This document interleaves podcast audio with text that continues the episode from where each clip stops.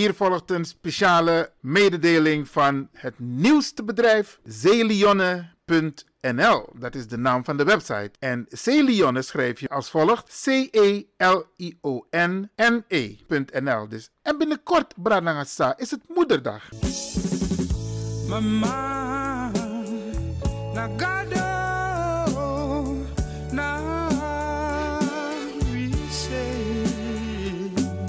Celion heeft speciale producten ontwikkeld om de moeders te verwennen. Nou, 15% korting krijg je op de producten. Zijden kussenslopen. Huh. Dus tepoti edita pas kussensloop. Dat je strip sweetie je vergiet alasani. Haargroeiolie. Wa losser nang uma effetti langa san. Die de wiri ne egrobong. Bestel die haargroeiolie bij Celione. Zijde zacht en glanzend haar. Welke vrouw wil dat niet? 9 mei en dan is het moederdag. En u kunt moeder een origineel moederdag cadeau geven. En Celion die helpt jou om dat speciale gevoel over te brengen. Verras je moeder, je schoonmoeder of oma, je vrouw, ja. Een tip, laat jouw persoonlijke boodschap door ons op de A Gift for You kaart stempelen. En dan krijgt hij ook nog 15% korting. Celione gelooft dat veel dat de mens nodig heeft te vinden is in de natuur. En dit zijn natuurlijke producten die aangeboden worden. Verras mama, nou wacht niet op het laatste moment. Bestel nu een moederdag cadeau, een mama cadeau, een vriendin cadeau, een oma cadeau. En doe dat bij celionne.nl. Verras mama met moederdag en bestel een leuk cadeau die op deze dag in het zonnetje gezet moet worden. Oké, succes met Moederdag. Celion.nl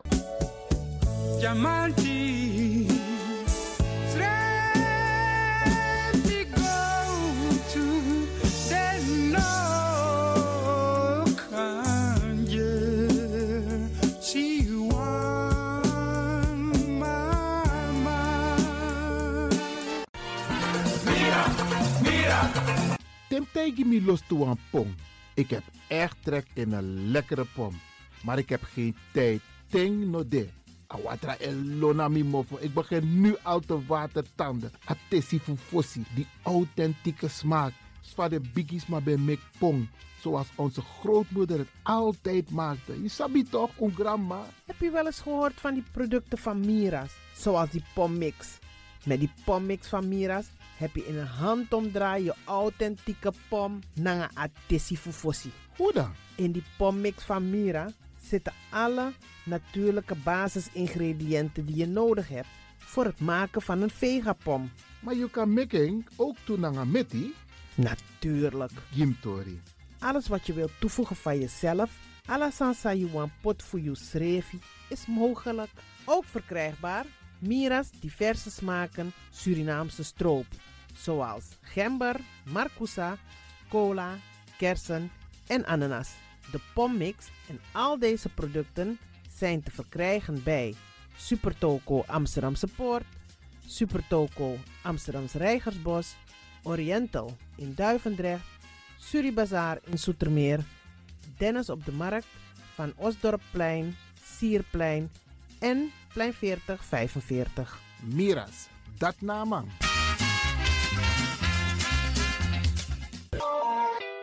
Is all you need. And when the time comes, we'll all come back stronger than ever. Together. De wereld is drastisch veranderd. Per 1 juni 2020 is het in Nederland verplicht dat iedereen ouder dan 13 jaar een mondkapje op moet hebben tijdens het reizen met het openbaar vervoer in de trein, in de metro, in de bus, in de tram, op de veerpont en met het aanvullend openbaar vervoer. Zonder mondkapje wordt men verzocht uit te stappen en riskeert men een boete van 95 euro. Bent u al voorbereid op deze nieuwe maatregel? Bent u al in het bezit van mondkapjes? Mondkapje Benelux biedt u kwalitatief goede mondkapjes voor een redelijke prijs. Hoe komt u in het bezit van deze mondkapjes? Met andere woorden, waar kunt u ze bestellen? Dat kan via www.mondkapjebenelux.nl. Ook te bestellen via Facebook op Mondkapje Benelux. Aarzel niet en bestel via www.mondkapjebenelux.nl of via Facebook Mondkapje Benelux. Voorkom onnodige boetes van 95 euro voor u of uw gezinsleden. Mondkapje Benelux Samen sterk. is all you need. And when the time comes, we'll all come back stronger than ever. Together.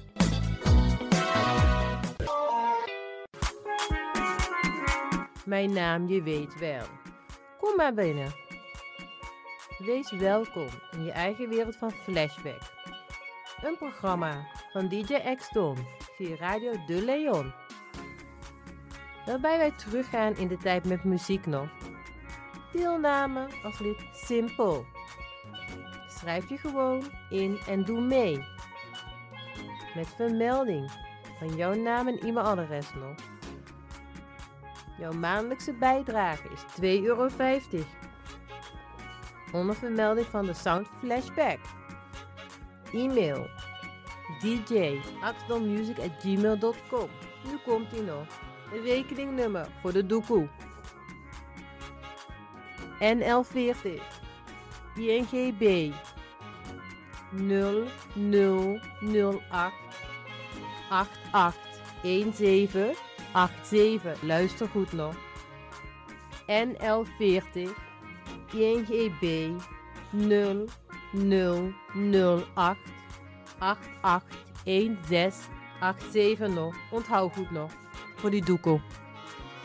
Wees welkom in je eigen wereld van Flashback nog.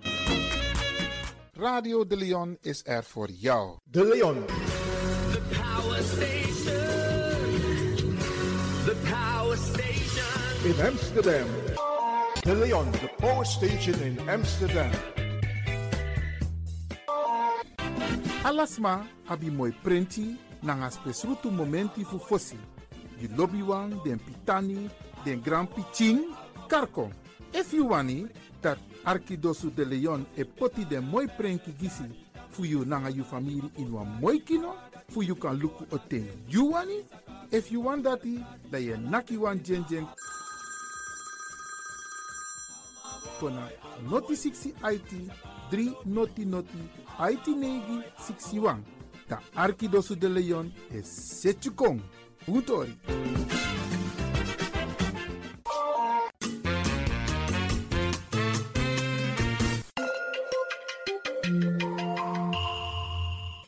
Luistert naar Caribbean FM, de stem van Caribisch Amsterdam. Via kabel salto.nl en 107.9 FM in de ether. Nina Erna, Agnes de Lesle, mi e Archie, Radio de Leon, alla Freda, Jasona Bekoisi, en um Archie toe. Sempre vina la sei Quando se di da mamma yana. Sempre vina la sei Quando se di da sarana liba. Sarana liba na waidema Para liba na waidema mama diwe kari aisa. Na waide ma. Seni brifina la sei.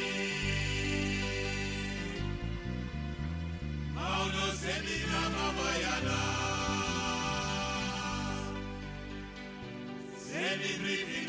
sei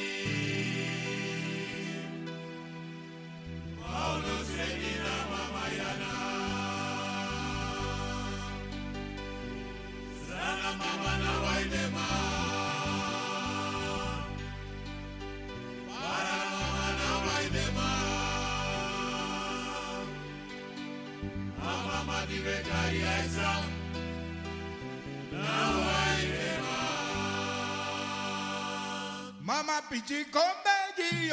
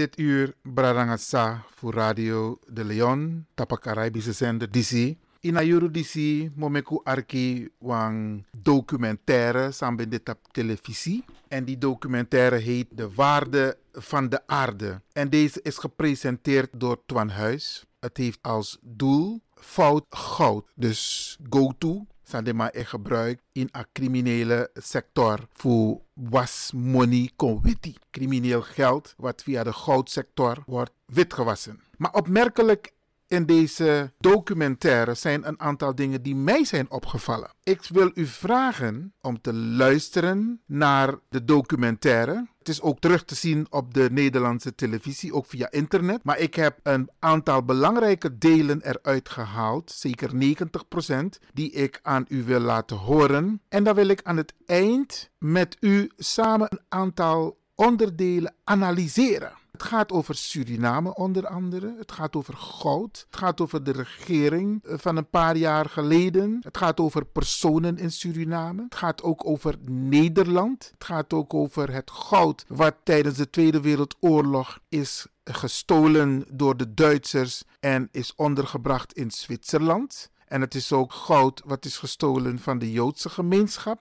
Opvallend is ook, maar daar ga ik straks met u over hebben, is Agotu Fusranang. Daar wil ik het met u over hebben. Utek Yesi Arki, van Amangchar in programma. Ik kan u nu alvast zeggen, ik geef hem een compliment daar waar het gaat om het milieu. De ontdekkingen als het gaat om het milieu. Maar ik geef hem een dikke onvoldoende als het gaat om manipulatie met zijn programma als het gaat om Suriname en Surinamers. Ik vraag me af met welk doel hij dit programma heeft gemaakt. Want het is tweedelig. Kotek Yesi Arki. En dan zal ik aan het eind mijn persoonlijke commentaar geven van mi en luku a programma disi. Amantja komt op Nederlandse televisie. En het is ook in Suriname bekeken. Utek Yesi Arki. Mijn zoektocht begint bij het goud van ons allemaal. Het goud in de kluizen van de Nederlandse bank. We hebben een afspraak met eh, Klaas Knot, de president van de Nederlandse Bank. En met hem spreken we over een onderwerp investering, een belegging. En goud is natuurlijk de kurk waarop het financiële stelsel drijft. In deze aflevering onderzoek ik hoe goudhandel en criminaliteit met elkaar verweven zijn. Hoe de jacht op goud leidt tot de vernietiging van het milieu. Het gaat om zwaar gif. Een paar druppels zijn al eh, dodelijk. De onderzoekers noemen Suriname ook een criminalized state. Goud is, uh, goud is geld. Goud is het uh, betaalmiddel van God. Hè? In de serie Waarde van de Aarde duik ik in de wereld die schuilgaat achter onze grondstoffen. Wie verdient eraan? En wie betaalt de prijs?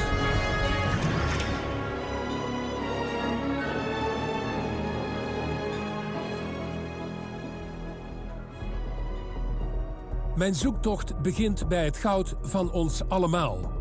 Het goud in de kluizen van de Nederlandse bank. We hebben een afspraak met eh, Klaas Knot, de president van de Nederlandse Bank. En met hem spreken we over een onderwerp waar hij niet veel over praat. De goudvoorraad van Nederland. Hoeveel hebben we? Wat is het waard? De president van de Nederlandse Bank is altijd bijzonder om te spreken. Die gaat over alle centen van Nederland. En uh, over de garanties die eronder liggen. Dus het goud. En goud blijft natuurlijk altijd fascinerend. Vooral ook omdat we niet precies weten waar het vandaan komt. Goedemorgen. Goedemorgen. Hallo. Goud spreekt nog steeds tot de verbeelding, ook bij u?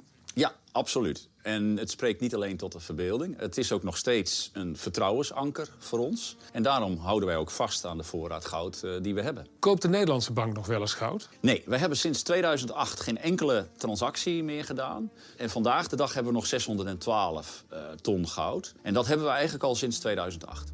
Een deel van het Nederlandse goud komt uit onze vroegere kolonie Suriname. De legendarische Surinaamse verzetsheld Anton de Kom schreef er begin vorige eeuw al over. Anton de Kom die schreef in zijn beroemdste werk, Wij slaven van Suriname, uitgekomen in 1934, uh, hoe zwarte Afrikanen werden ingezet als slaven voor het uh, zoeken naar goud. Voor het delven van goud. El Dorado, goudland. Nog altijd heeft het woord niets van zijn wonderlijke kracht verloren. Onder de grijze ars van de Daagse sleur gloeit in het hart van iedere jonge blanke de waanzin van het koortsig verlangen naar Eldorado. En hij schrijft hierover dat Indianen eh, te zwak werden bevonden door de blanke overheerser. En toen moest er op zoek gegaan worden naar anderen die steviger waren, sterker, beter. En in die tijd kwamen ze uit bij eh, de Afrikanen. En hij beschrijft de start van de slavernij komt door Eldorado, door de goudmijnen in Zuid-Amerika en ook in Suriname. Nog steeds is goud van levensbelang voor de Surinaamse economie. Goud is goed voor 80% van de export.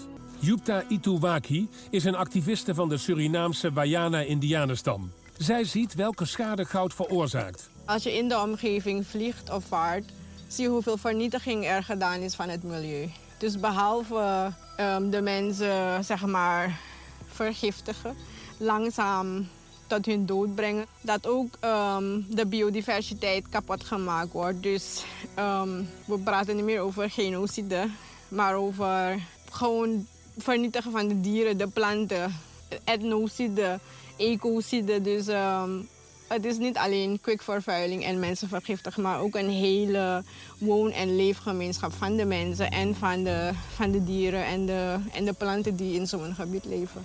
Om goud te winnen wordt onder meer kwik gebruikt. En dat komt na gebruik in de rivieren terecht en zo weer in de voedselketen. Kwik is zeer giftig en leidt tot ernstige schade aan het zenuwstelsel en de nieren. Goud uit Suriname wordt geëxporteerd naar alle belangrijke handelscentra in de wereld.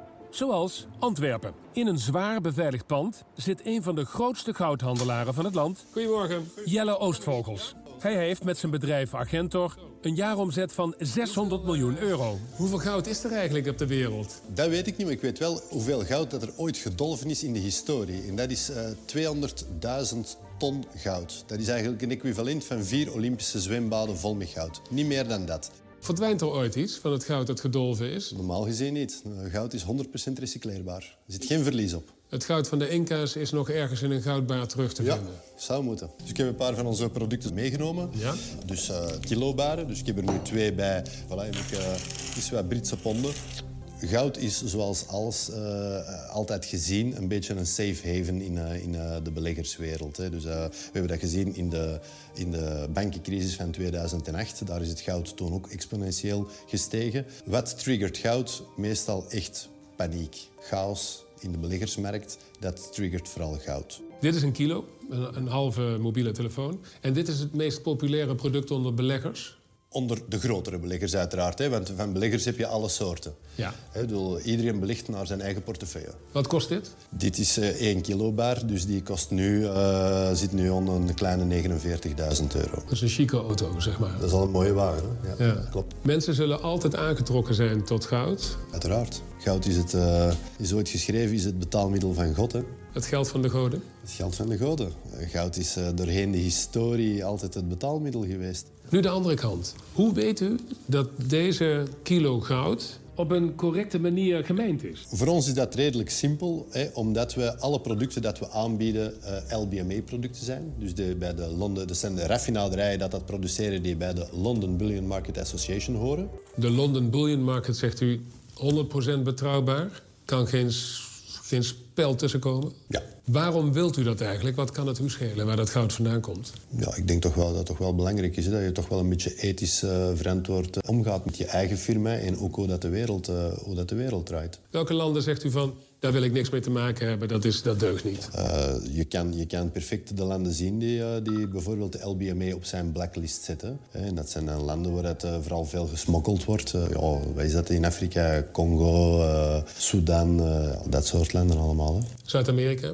Zuid-Amerika een stukje. Het grote probleem is dat je aan goud zelf niet kan zien waar het vandaan komt en onder welke omstandigheden het is gedolven. Zwitserland is van oudsher de draaischijf van de internationale goudhandel.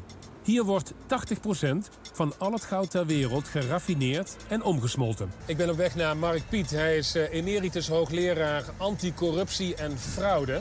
De expert in Zwitserland op dit gebied. Gaf jarenlang les aan de Universiteit van Basel. En hij schreef het boek Gold Laundering. Witwassen met goud. Good morning. Hello, good morning. Hello, Mark. Please to come in. Okay, great. So, Mark, can you explain to me what exactly is gold laundering? How does it work? Okay, well, first of all, The gold is sourced, I'm talking of mining, under very difficult circumstances. And now the question is how can you actually use gold afterwards? Well, you go through a refining process. Het raffineren van goud is een proces waarbij goudblokjes worden omgesmolten en gezuiverd, waardoor het puurder wordt en verhandeld kan worden. But the idea is then loses all the traces of its origin. Imagine this phone was a gold bar, stolen from a Jewish banker in 1943, ended up in a vault here in a Swiss bank. Could it end up in a central bank now? It could very well, yes, because gold is, is, is refined. Old gold is uh, re refined. We have recycling. All the gold in the world is supposed to be still around. You don't waste gold, really, so you remelt it. It's very difficult. Just to give you another example, we all know that when the Germans invaded the Netherlands, they ran to the National Bank De nazi's namen al het goud van de Nederlandse bank in beslag, lieten het omsmelten en brachten het onder in Zwitserland. What do we mean by Nazi gold? Nazi gold represented the greatest robbery in the history of mankind. It was the plunder of the central banks of Europe, and at a personal level, even more horrifying. It was the gold taken from the victims at the concentration camps. Wat is er gebeurd met het goud van de Nederlandse bank en privégoud wat Nederlandse burgers hadden, ook Joodse burgers, in de Tweede Wereldoorlog? Dat hebben de Duitsers geroofd en dat hebben ze verkocht aan, eh, aan de Zwitsers. Maar de helft van het goud wat daar terecht is gekomen van Nederland is uiteindelijk teruggegeven. En meer dan 60.000 kilo is achtergebleven in de kluizen in Zwitserland. Waarom vragen we dat goud niet terug? Nou, dat vragen wij niet terug, omdat we daar eh, willens en wetens afstand van hebben gedaan. Hoe bitter is dat voor de Nederlander, voor de Nederlanders wiens goud toen werd afgepakt? Ja, dat is voor de betrokkenen is dat absoluut, eh, hè, moet dat een hard gelach eh, geweest zijn hè, destijds. Natuurlijk ook voor de, voor de Nederlanders. Zou het nog interessant kunnen zijn als de huidige minister van Financiën een moreel appel doet op Zwitserland om dat wat ons toekomt, 60.000 kilo goud in de kluizen van Zwitserse banken, terug te geven? Nou, ik denk dat dit soort appels er wel geweest zijn eh, in het eh, verleden. En kijk, uiteindelijk moet hij dat aan de minister van Financiën voorleggen of hij dat eh, zou willen doen. We hebben daar afstand van genomen. En ik denk, hè, ik beschouw zelf deze issue als begraven op dit moment. Daarmee is er gewoon een punt achter gezet. Het geroofde Nederlandse goud door de nazi's ligt dus nog altijd in de Zwitserse kluizen en we zien het nooit meer terug. Zodra goud omgesmolten is, zijn de herkomst en de rechtmatige eigenaar niet meer te achterhalen. Ik ga bellen met, eh, met Nina, met Nina Jurna, correspondente in ehm, Suriname. Zij gaat voor ons op pad. Hallo Nina, Hi Twan, hallo. waar ben jij op dit moment? Nou, ik sta nu eh, op het vliegveld eh, Zorg en Hoop, een lokaal eh, vliegveld hier in Paramaribo. En we gaan zo meteen naar het binnenland, naar een plek waar echt volop aan goudwinning wordt gedaan. Weet je wie het in handen heeft, de licenties van de, de mijnen, de goudmijnen? Nou ja, het zijn Surinamers. Er werken vaak Brazilianen in die goudmijnen, maar de licenties zijn in handen van Suriname en vaak ook hooggeplaatste. Ook mensen die, die hier eh, in de politiek een belangrijke rol spelen. Nina gaat voor ons op onderzoek uit met milieuactivist Erland Sleur. Ze gaan naar het beschermde natuurgebied Braunsberg. Ik word hier eh, mismoedig van natuurlijk. Als ik zie van hoe die goudwinning hier steeds verder oprukt. Het is in ieder geval is een van de belangrijkste hotspots van de Bronsberg. Alle toeristen komen hier naartoe. Bronsberg zou een vrij haven voor de dieren moeten zijn. Het zou ook gekoesterd moeten worden van- vanwege die belangrijke bossen die we hier hebben. Dus het, het doet pijn als ik zie van hoe dit vernietigd wordt. We staan midden in het natuurpark Bronsberg. Tegelijkertijd staan we ook in een van de grootste goudmijnen hier. Dit loopt kilometers door. Het gaat om de hoek daar verder. Het is gigantisch. Je hoort die zware machine daar bulderen. Je hoort het door het hele park, want het is bergachtig gebied. Echo's. Hier zijn ze die berg verder aan het afgraven. Die bomen worden meegetrokken, het hele bos wordt meegetrokken. Een gebied waar we eigenlijk wat we wettelijk ingesteld hebben om de dieren te beschermen, de bossen te beschermen, de natuur te beschermen. En dit gaat maar door. Ik kan me niet voorstellen dat dit maar door blijft gaan.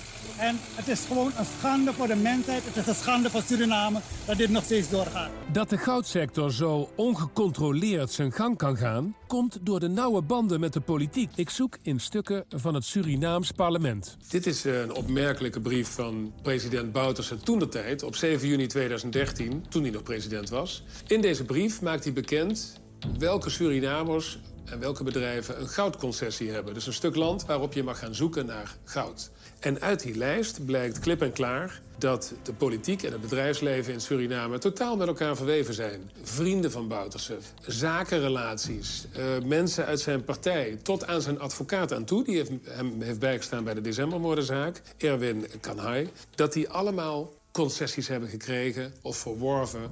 om naar goud te zoeken in Suriname.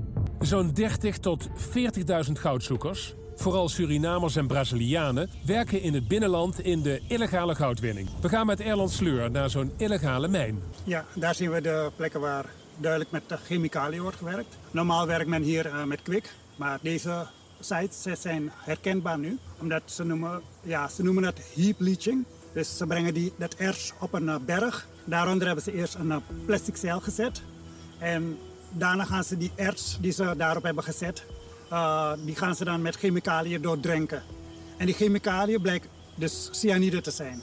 Men, men zegt dat het om milieuvriendelijke stoffen gaat, maar buitenlands onderzoek heeft al duidelijk aangetoond dus dat er cyanide in zit. Dus het gaat om zwaar gif. Een paar druppels zijn al uh, dodelijk. Naast twee grote buitenlandse mijnbouwondernemingen zijn er in Suriname tientallen middelgrote goudbedrijven met een min of meer officiële vergunning. You frequently find corruption to people get a license through corruption in a, let's say, feeble, weak state. Congo is one example, but Suriname is another one. Met andere woorden, ook bij officiële bedrijven is geen enkele garantie dat de goudwinning volgens de regels gaat. How big is the possibility that central banks, like the central bank in the Netherlands, for example, has in their vaults problematic gold? I'm sure they do, but I Sorry? can't tell. You- I'm sure? sure they. I'm sure the uh, any every central bank in the world has also problematic gold, Criminal gold. criminal gold. Yes. Wat weet u van de herkomst van het Nederlandse goud? Waar komt het vandaan? Dat is een goede vraag. Daar weet ik eigenlijk... Kijk, het goud wordt wel geadministreerd. Dus elke baar heeft een nummer en, en bepaalde echtheidskenmerken, et cetera. Dus er zal ook wel ergens een goudboekhouding ooit zijn... Hè, van waar komt het mondiaal vandaan. Ik ken op dit moment alleen onze eigen boekhouding... met de serienummers, eh, de, de kenmerken, het goudgehalte en dat soort dingen. Ik denk niet dat wij dat in onze administratie kunnen nakijken. De Nederlandse bank weet dus niets over de herkomst van ons goud. Zelfs als de eigen administratie klopt, is er geen enkele zekerheid over de herkomst en kan het dus gaan om fout goud. Neem opnieuw Suriname, waar volgens schattingen meer dan de helft van het goud illegaal is. My difficulty is the following. It is usually um, a refinery would be nervous to take mm, uh, gold directly from Suriname. But there is a UAE based uh, refinery complex called Kalotti, and they have built a domestic refinery in Suriname. What comes out of it is stamped Kalotti. Kalotti uit Dubai is de spil in de Surinaamse goudsector. Via hun vestiging, iets buiten Paramaribo, waar het ruwe goud wordt omgesmolten en geraffineerd, gaat het vervolgens de hele wereld over. Carlotti takes what he, what he can, and my problem is that it has close ties to at least one refinery in Switzerland. Basically, the gold that this refinery receives is already refined. They deny that they've been taking the gold. And if you would say their name, they would sue you immediately, or they would come after you? I, I'm pretty sure, yeah. 25 years ago, we started a business uh, between me and my uncle. Actually, we have some contracts between, uh, between us and some governments in South uh, America, uh, Suriname, for example, and they have mining, and they, we are importing the gold from, from this mining from Suriname. Now, what happens is they take the Calotti gold, re refines, and stamp Swiss gold on it. And so the banks then receive Swiss gold because no bank would take uh, Calotti gold. So that's the laundering process that you are describing. Exactly. And then the Dutch central bank, for example, could buy the, the gold from a Swiss company. Yes. And nobody knows where it came from. No, absolutely. It has no way of. Um, they would probably ask, and they said, "Well, we've traced and we know everything, and we." It's from all Switzerland, it's good. It's all clean, yeah. Clean. Goud wordt dus twee keer omgesmolten en verwerkt. Eerst bij Calotti in Paramaribo en vervolgens in Zwitserland. In 2015 opende Calotti in Suriname een van de grootste goudraffinaderijen van Latijns-Amerika. Althans, op papier. Calotti is omstreden. En vaker beschuldigd van witwassen en corruptie. Een paar jaar geleden is Calotti daarom uit het belangrijkste handelscentrum voor goud gezet, de London Bullion Market. De verwevenheid van de goudsector met politieke en criminele netwerken onder de regering van Bouterse is al langer een grote bron van zorg in Washington. Ik spreek af met oud-journalist van de Washington Post, Douglas Farah. Hij is onderzoeker en consultant en werkt bij een denktank. En hij weet alles van hoe je goud gebruikt om crimineel geld wit te wassen. Hij is in Suriname geweest, heeft daar onderzoek gedaan. En dat onderzoek, in opdracht van de Amerikaanse inlichtingendiensten, bracht hem op het spoor van Calotti. What did you find out in Suriname? How does it work there? Well, essentially, Kaladi announced that it was going to build the largest gold refinery in the Western Hemisphere in Suriname, which is completely irrational, economically irrational. Most companies who export gold from Colombia, Bolivia, Venezuela, Ecuador all have direct flights either to the United States or to Europe. There's no reason to reroute your gold to Suriname to be refined and then re export it again because, as you know, Suriname's not an easy place to get to. So when I went there after it had been inaugurated and it was supposed to be able to produce up to 40 tons a year, President Bouterse was still was still in office. What they had done is taken the authority of the central bank to certify gold exports and given it to Kaladi. So, in other words, there was no accountability in the government as to what uh, was actually moving through as gold exports. And here you have your whitewash operation. Well, what was interesting was that there was no refining going on in Kaladi. Kaladi refinery was not refining anything. It was a building that had been built supposedly for $20 million. When I visited it several times, it was an empty building with no smoke, no, no refining going on at all. empty parking lot, nothing.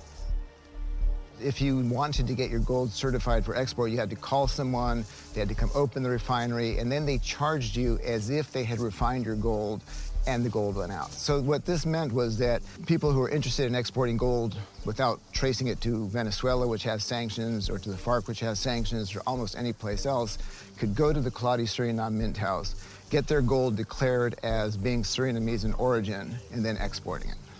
And so that's the white, that's. Volgens Douglas Farah is Calotti dus een dekmantel om goud met een dubieuze herkomst wit te wassen. Verschillende bronnen bevestigen ons dat. Omdat Calotti onder Bouterse de rol van de Surinaamse Centrale Bank bij de certificering van goud heeft overgenomen, kunnen zij bepalen of goud een officieel stempel krijgt. Waar het ook vandaan komt.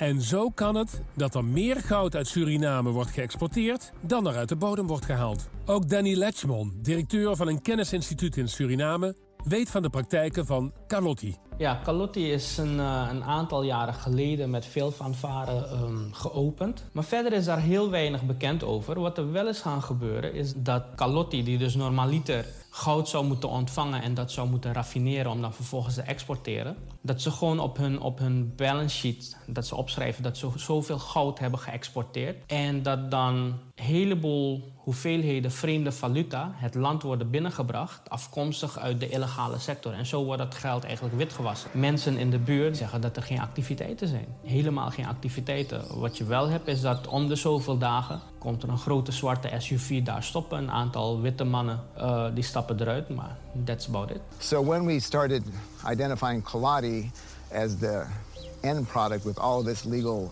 issues and its ties to uh, money laundering organizations and the ties of Bouterse to cocaine trafficking and the total lack of accountability for how that gold moved through Kaladi Mint House in, uh, in Suriname, that's when we began to believe we were seeing a significant money laundering operation. Did you have factual proof that President Bouterse set up this system to enrich himself for the coke money? We had evidence that he owned part of the Kaladi Suriname Mint House, that the government owned 30% of the Kaladi Suriname Mint House. The Brazilians were, are investigating, the Colombians are investigating. Uh, the U.S. carried out a big investigation on Kaladi. So I think at the end of the day, yes, we were right. Tijdens de vorige regering was het overduidelijk dat er uh, ongebreideld veel concessies werden uitgegeven. Um, en geen kleine concessies, je praat over grote concessies van, van 85.000, 100.000 hectare. Vandaag is weer bewezen dat on ondanks onze kleine, kleinschalige en moeilijk voortsukkelende economie... we een gigant van wereldklasse hebben kunnen aantrekken. En dat is toch wel tekenend geweest van, van twee regeringen Bouterse. En dat is dat er toch wel een groep was rondom de top. Niet eens zozeer de ministers, maar echt rondom de heer Bouterse en zijn adviseurs en familie en vrienden. Die een steeds grotere, grotere vinger in de pap wilden hebben als het ging om alles wat met de kleinschalige goudwinning te maken had. Die hele interconnectie tussen het ontvangen van de illegale dollars en euro's en die link leggen met Calotti, dat gebeurt allemaal in de hoogste regeringskringen. Ja, toch heel erg opvallend op die lijst van uh, namen van bedrijven en personen die een goudconcessie hebben, dus zoeken naar goud, is natuurlijk de naam van Ronnie Brunswijk, tegenwoordig de vicepresident van het land. Dat de heer Ronnie Brunswijk bij enkele kandidaatstelling verkozen is tot vicepresident van de Republiek Suriname. Oud-rebellenleider, oud-lijfwacht van uh, Desi Bouterse, uh, natuurlijk ooit gezworen vijand van Bouterse. Hij komt maar liefst zeven keer voor met goudconcessies op de lijst van Bouterse. Hij heeft een vermogen verdiend met goud. Dat blijkt uit alles hier. En het is interessant en saillant omdat uh, Ronnie Brunswijk natuurlijk veroordeeld is in 1999 door de rechter in Haarlem voor cocaïnehandel. In een documentaire van Vice laat Ronnie Brunswijk trots zijn goudmijnen zien. Ik ben een, een Surinaams kind en ik hou van mijn land en dat is het. Wanneer je goud zit en je veel goud vindt, dan eigenlijk raak je verslaafd in goud. Dus uh, dat is een probleem. En hoe belangrijk is het voor u, goud? goud is de inkomsten van mij toch? Ik heb geen andere inkomsten. Business. En, maar heeft u ook echt een passie ervoor? Goud is, uh, goud is geld. Inmiddels is Ronnie Brunswijk vicepresident en verantwoordelijk voor de ordening van de goudsector. En bent u zelf ook nog actief in de goudsector? Want u had ook, uh, of heeft goudmijn. Dat, ik weet niet wat de situatie nu is. Nou, natuurlijk. Wanneer je president of vicepresident gaat worden... dan uh, kan je niet meer doen aan zulke activiteiten. Waardoor ik uh, gedragen aan mijn zoon, zonen. En dan, zij zijn nu bezig. Maar u heeft nog wel de be belangen in die sector. Nou, heb, is het dan niet confronterend met dit, dat beleid wat u zegt waar nou, u het over heeft? Ik denk niet dat het uh, zijn twee dingen. Kijk, NV, die, toen ik uh, geen vicepresident was, had ik mijn eigen concessie. Ik was actief in de goudsector. Maar als je heeft besloten om uh, deze ambt te accepteren, dat betekent dat je alles moet loslaten. Dus uh, als mensen denken van, ah, meneer Brunswijk is vicepresident en hij mag nog uh, in de goudmijn, hij mag nog dingen daar gaan doen, dat mag niet. Nee. Ik mag wel gaan kijken een keertje als vicepresident om te gaan kijken, te komen oriënteren in de goudvelden. Zoals vandaag, vandaag was ik daar met de minister van Justitie en Defensie. We waren ons gaan oriënteren. En zo mag ik ook wel, om een Wanjuka of waar dan ook, mag ik ook gaan wanneer ik zin heb om dat te gaan doen. Ja. Of wanneer een beroep is gedaan om te gaan kijken wat de situatie is. Maar wij zijn gaan zoeken in de documentatie en het archief van de Kamer van Koophandel in Suriname. En dat vertelt een heel ander verhaal. Hier komen we de uittreksels tegen uit het handelsregister. Bijvoorbeeld van het bedrijf Heavy Gold Resources van meneer Brunswijk. En alleen al dit bedrijf heeft recht op 20.630 hectare aan concessies grond waar gezocht mag worden naar goud. Dat zijn ongeveer 40.000 voetbalvelden. Verder gaat het verhaal met de NV Robruns, ook betrokken bij het zoeken naar goud. En dan hebben we nog het bedrijf House of Suriname Minerals. Allemaal bedrijven die staan op naam van Ronnie Brunswijk gedateerd december 2020. Dus hij is al, dan al bijna een half jaar vicepresident. How problematic is it for the new government and President Santokhi that his vice president, Ronnie Brunswijk, is in this system because he owns gold mines, he has licenses? I think it's tremendously problematic. I think that every time you deal with a, with a product like gold, where it's so easy to manipulate into the into the legal system with with, with illicit profits. And the total lack of control is not just in Suriname across the region in the United States. It's it's tremendously dangerous. So I think to have someone who has sort sort of a known record of being in the trade in a position of power will be very difficult to control for President Santoki, assuming he would want to control it. De vicepresident is nog steeds een van de grootste goudondernemers en rijkste mannen van het land. Ongeveer 20 kilo de. En bij je bravo, we go op een next level. Hier doneert hij 20 kilo goud ter waarde van bijna 1 miljoen euro aan zijn eigen politieke partij. Als het bij je bravo, next level. Een paar jaar terug is er door de vorige regering een commissie ordening goudsector in het leven geroepen. Ten einde, zoals de naam zelf zegt, de sector te ordenen. We vragen president Santokki naar de belangenverstrengeling in de Surinaamse goudhandel, maar hij wil er niets van weten. Dus zolang u houdt aan onze richtlijnen, zolang u houdt aan de wettelijke regelingen, de instructies en geen kwikgebruik, en dat u daar geen milieuschade aan gaat aanrichten, en dat u geen schade gaat aanrichten aan leefgemeenschappen daar. Dat is de richting die opgaan. Alle personen, die scallians, die zonder vergunning bezig waren op de Marouwijn, die zijn al gestopt. Scallians zijn drijvende mijnen die de bodem van de Marowijnen en de Lawa-rivier in het grensgebied met Frans-Guyana omploegen op zoek naar goud. Met ook hier enorme schade aan het milieu. De Scallian aan de oostzijde van het land die zonder vergunning opereren aan te zeggen om te stoppen met hun activiteiten en de Scallian te ontmantelen en te verwijderen. Het gaat om de Marwijnenrivier. In een volgende fase zal de Lawa-rivier worden aangedaan. Ik denk dat ik pas zwaar overtuigd zal zijn wanneer iemand van zijn statuut zal zeggen van hé, hey, ik stop ermee. Maar natuurlijk, die concessies zijn er. Ik ga daar iets duurzamers mee doen. Of, of hè, ik ga de men, mensen anders uh, aan, aan werk helpen. Dan zou ik er echt helemaal van overtuigd zijn. Maar vooralsnog zie ik dat niet gebeuren. Op basis van integriteit en ethiek had je die operaties onmiddellijk moeten stopzetten. Het is gewoon een groot gevaar voor de biodiversiteit en de mensen. Wat vind je van het feit dat er nu toch nog een jaar lang scalions in dit gebied blijven? En waarom is dat, denk je? Belangen. er zijn de, in de nieuwe overheid die nu aan de macht is, zeg maar, zijn er nog steeds mensen die grote belangen hebben in goudwinning, concessie. Bijvoorbeeld. En de scallions, dus vandaar. Voor mijn gevoel is een jaar zo lang, omdat je al die jaren al ziet wat kwikvervuiling doet. Kan het zo zijn dat in de kluizen van de Nederlandse bank ook fout goud ligt? Ik denk dat het vrij moeilijk is om dat uit te sluiten. Gegeven dat we natuurlijk een hele grote hoeveelheid goud hebben. En goud is, veel van dat goud is natuurlijk ook in vorige eeuwen uh, gemijnd. Waarin natuurlijk er veel minder aandacht was voor arbeidsomstandigheden. Een nette manier van met je werknemers omgaan, uh, et cetera. Dus ik denk niet dat ik dat kan uitsluiten. How much of the gold in the world has problematic origin? Well, if you ask a refiner, he will say 2%. I will say, well, about 50% is in, in some way problematic. And if I list all my problem zones, there will be about half of it that has some kind of a problem. So it is a very problematic commodity. It is a super problematic commodity.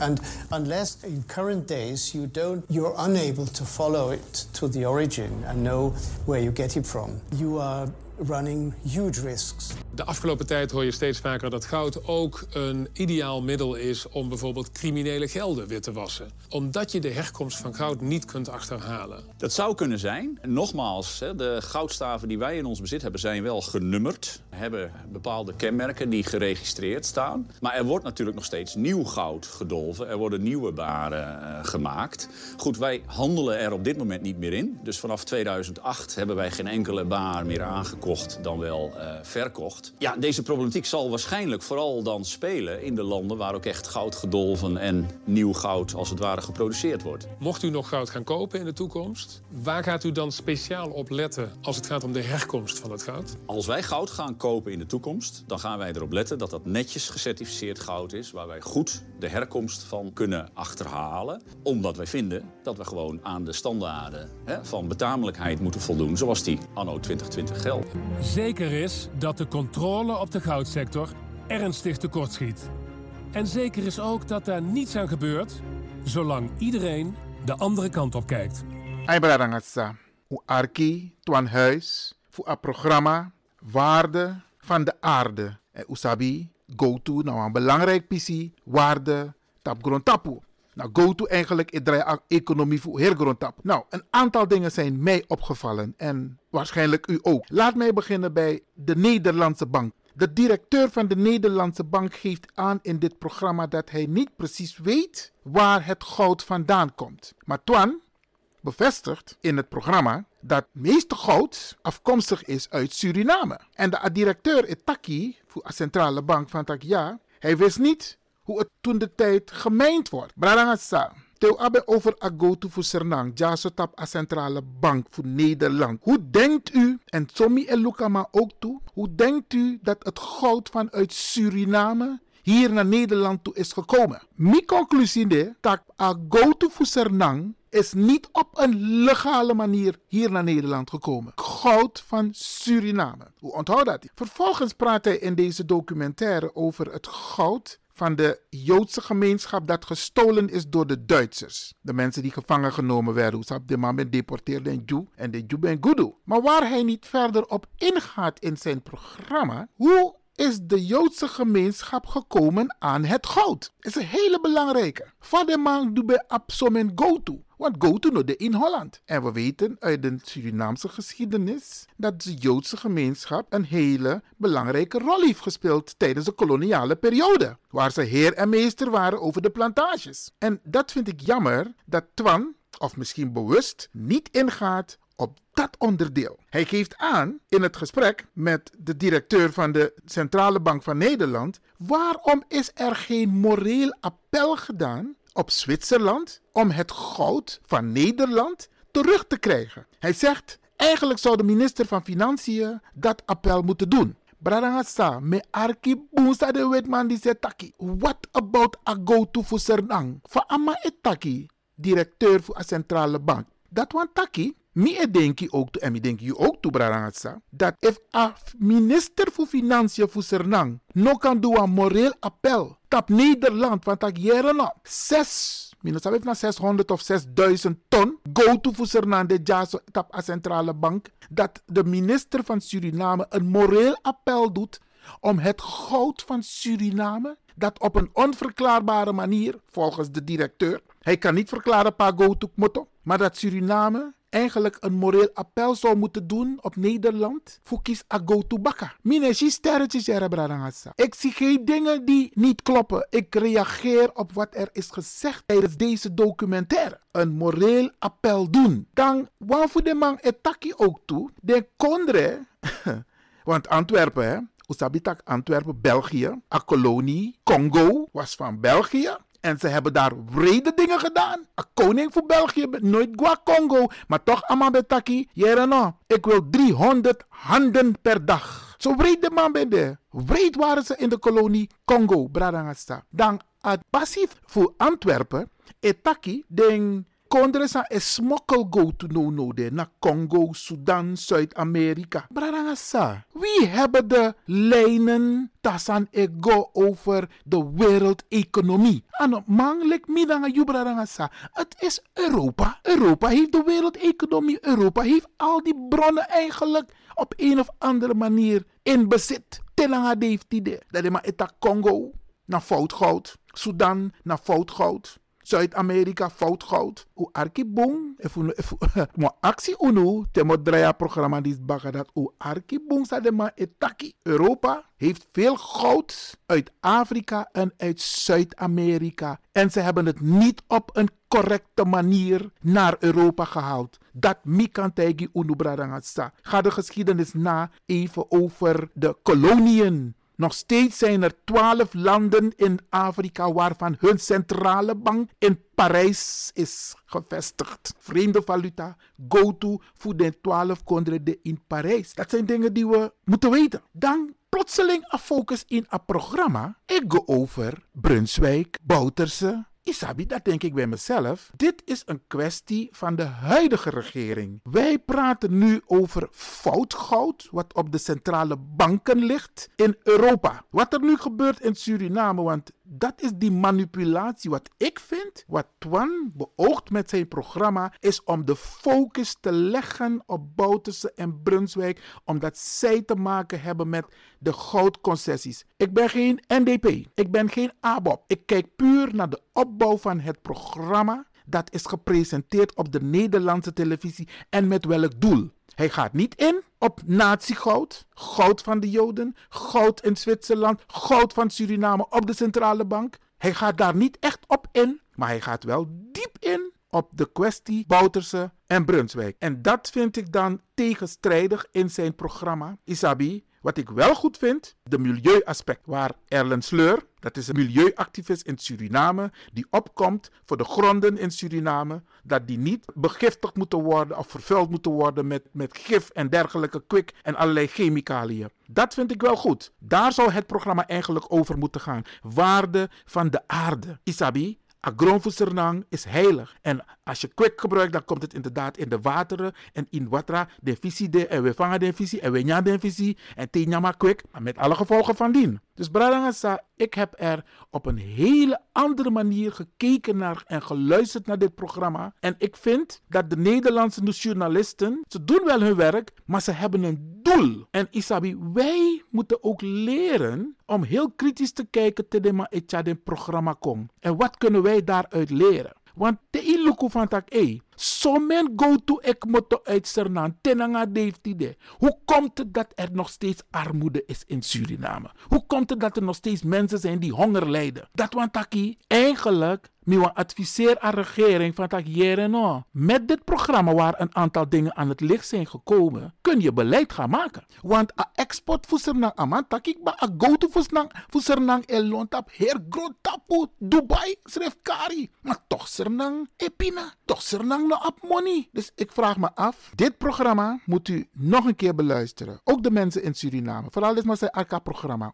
U Luca programma voor Twan Huis. Dan u praxeer van tak e wat betekent dit concreet voor Suriname? Want Sernantja go to. Maar Suriname wordt leeggeroofd. En nog steeds. Maar het gaat erom, we hebben genoeg in huis om onze eigen mensen te voorzien. Ik ga het hierbij laten, Bradangasa. Dit is mijn persoonlijke korte analyse op het programma van Twan Huis. Waarde van de aarde, waar hij in goed ingaat op de milieuaspecten, maar plotseling een wending neemt om personen centraal te stellen. Personen die op dit moment aan de macht zijn in Suriname. En dan vraag ik me af met welk doel doe je dat? Terwijl Ama El liep buitenschot de Centrale Bank van Nederland. Pe agotu Fusernande en Usabi van tijdens de koloniale periode. De mas soigi ala go-to ala. Nou ja, ala. De mas soigi boe voor go-to. Moet uit Sernang. En tijdens de onafhankelijkheid. De man. Koji de man 3, 2 of 3,5 miljard gulden. Gulden, Bradangasa. Als onafhankelijkheidscadeau. Hm.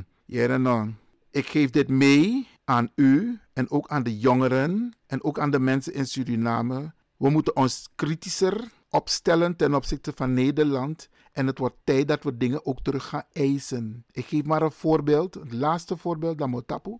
Parijs. Bijna alles mijn gua Parijs. Ik ben maar gua Parijs. Dan moet zeggen, wang uh, van Parijs ziet eruit. Dat bepaalde prijs. Jullie moeten ook naar het museum gaan. De Louvre. Daar heb je een afdeling daar Egypte. Dat je acties van fa den kunst gudu voor Egypte. En is dat Egypte nog blagama bij liep dat bevoorzie. Blagama bij op Egypte. In oosten voor Afrika. Alla den gudu. De man puruk uit Agrong. Chakona, Parijs. Dan vraag je af, hoe is dat mogelijk? En eigenlijk zou Egypte moeten zeggen, alla den gudu. Sa puruk moto uit de piramide, uit de woestijn, moeten terug naar Egypte. En dat is Europa. Europa heeft de hele wereld bijna leeggezogen. Alles is hier te krijgen. Alles, alles, alles. Maar hoe zijn ze aan die spullen gekomen? Bralangasa, ik ben blij en niet blij met het programma. Maar het is een eye-opener. Ik ben niet blij omdat die man ons op een verkeerde been zet. Isabi, ik ben blij omdat hij de milieuaspecten aan de orde stelt. Nogmaals, we gaan dit programma inderdaad nog een keer herhalen, zodat degenen die iets hiermee kunnen doen, het oppakken. Grantangi, dat doet ik Jessie Arki. Jaso naar Radio de Leon. Blijf afgestemd, want we gaan naar het nieuws.